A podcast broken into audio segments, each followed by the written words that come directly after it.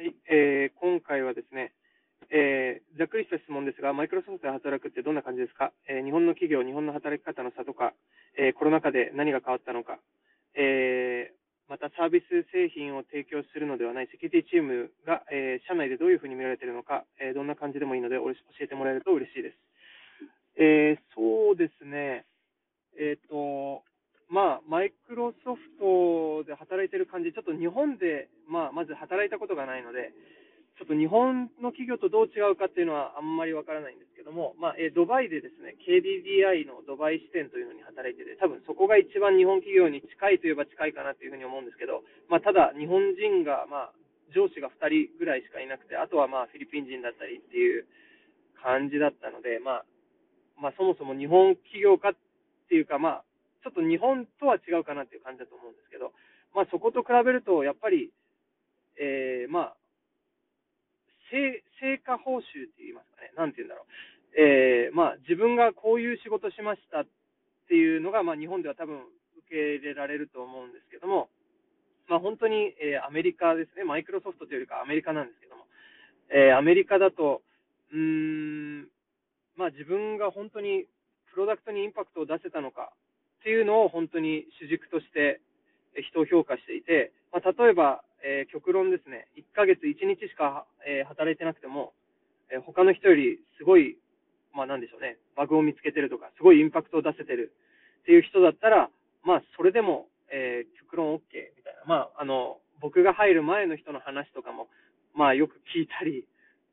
するので、まあそういうちょっといい加減な人はいるんだけど、もうバグだけはすごい見つけてくれるから雇ってるみたいな人もいたみたいなので、まあそんな感じの企業ですね。まあマイクロソフトは逆に、あの、うん、他の会社に比べるとちょっとゆったりした感じかなっていうふうに思います。なんかあんまりプレッシャーもないし、まあ特にセキュリティチームっていうのが、あのまあ僕の場合は、まあセキュリティレビューとかね、機能のレビューの場合は、えーまあある程度ね、タイムリーにやらないといけないんですけど、そうじゃない場合、まあ脆弱性を探すってなると、ちょっとあんまり人を、なんて言うんでしょうね。早く脆弱性探せって言っても、その、見つかるときは見つかるし、見つからないときは見つからないので、えーそ、そこはまあ楽にやってるかなっていう感じです。えーコロナで何が変わったかっていうとですね、えーまあ、去年ですね、2020年の3月から、えーまあ、オフィスに行かなくなり、全部リモートでやってるんですけど、えーそこからもう丸1年ずっと家ですね。まあ、あのまあ、月、アメリカでは夏ぐらいには、まあ、みんなにワクチンが渡るんじゃないかって言われてますけど、まあ、それまでは多分オフィスに帰らないんじゃないかなと思います。まあ、そういう点ではちょっと、まあ、マイクロソフトチームスっていうね、まあ、チャットアプリみたいのでやってはいるんですけど、まあ、働き方はかなり変わって、まあ、難しくなったというか、人とあんまり話さなくなって、本当に個人、個人のなんか、ことしかあんまりやってないなっていうか、こうチーム全体で、みんなが何やってて、あ、みんなと一緒にこういうことをやってっていうことがちょっと、できにくくなってきたなっていうのがありますね。まあ、特に僕は子供がいるので、ちょっとミーティングとかに出るともうすごいうるさくて気になってあんまりミーティングもできたもんじゃないっていう。まあ他の、普通のミーティングだったらいいんでしょうけど、僕が出るミーティングっていうのは大体僕一人に他の開発者がいて、こういう機能を出したいんですけど、どうですかみたいな感じで、そこで、え全部、えーまあ、大体助言をして決めなきゃいけないっていう、まあ、なかなかシリアスな場なので、そこで子供が飛び込んできてもなっていう、まあ、感じで、まあ、ちょっとそこら辺が難しいですかね。えーあとは、まあ、セキュリティチーム、そうですね、これもあの前回も話したんですけど、えっ、と、まあ、あの僕が前、最初に入った時は、エッジは、えー OS のセキュリティチームで、その時はほとんど部外者みたいな感じで、まあ、適当に新しい機能を、えーエッジの新しい機能を探しては、そこのバグを見つけて報告するみたいな感じでですね、ま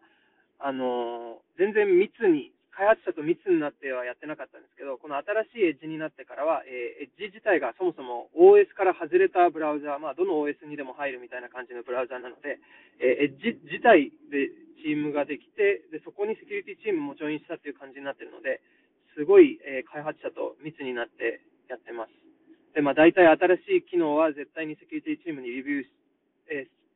セキュリティチームがレビューしてから、えー出すっていう感じになってますね。えーまあ、あとは、まあ、なんでしょう、セキュリティチームの信頼度が高いっていうかですね、まあ、あの、まあ、セキュリティチームがダメって言ったら本当にその機能は、えー出し、出しませんみたいな感じなので、えーそこはまあかなり信頼されるとともに、まあ、もちろん間違ったことを言っちゃいけないので、そこのプレッシャーっていうのはまあ多少ありますけど、まあ、かなりいい感じなんじゃないでしょうかね。他の会社がちょっと僕、あのセキュリティとしのエンジニアとして働いたことがないのでわからないですけど、他の会社に比べたらかなり密になって、かなり権限が高いんじゃないかなと思います。えー、そうですね。あとはマイクロソフトって何でしょうね。うーん。まあ別に普通ですかね。ま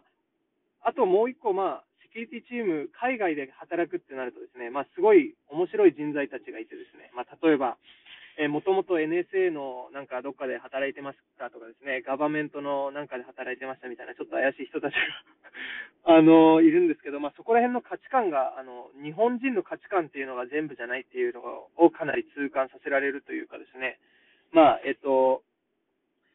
日本人ってまあすごい正義感が強いので、まあ、絶対ゼロデーの脆弱性なんか公開しちゃいけないし、えー、そういうのをまあ、どっかの政府に売るなんてことは絶対あのありえないみたいなことを言う人が多いと思うんですね。まあ、僕もその一人なんですけど、まあ、海外に行ってみると、えー、そんなことでもなくて、まあ、例えばすごい貧しい国の人とかだと、えー、まあそれを、まあ、売ったらすごい一攫千金みたいな感じだけど、それをそれを売らないともう何もできないとかですね、まあ、バグバグバウンティーであんまり食っていけないというか、まあ、そういう感じで、まあ、やっぱりお金をすごい欲しがる人が多いっていうのがあるので、えー、その面ではね、まあ、1個バグを見つけて、それを本当に、まあ、Chrome とかね、Edge とかで、えー、政府に売れるんであれば、まあ、それだけで1000万とかね、もらえるから、まあ、もちろんそれはバグではなくて、本当にエクスプロイト全てを提供しなきゃいけないんですけど、まあ、そういう人たちがいるので、まあ、いろんな価値観がわかるっていうのは、まあ、まあ、いい点ですかね。まあ、その中で自分がどう考えていくのかっていうのの、すごい、を考えさせられるっていうかですね、まあ、ちょっとあんまり何を言ってるのか僕もまあ、そんな感じですかね。マイクロソフトはすごいいいんじゃないでしょうか。うん。まあ、日本がちょっとどうなのかわからないので、まあ、あれですけど、まあ、今回はこんな感じで。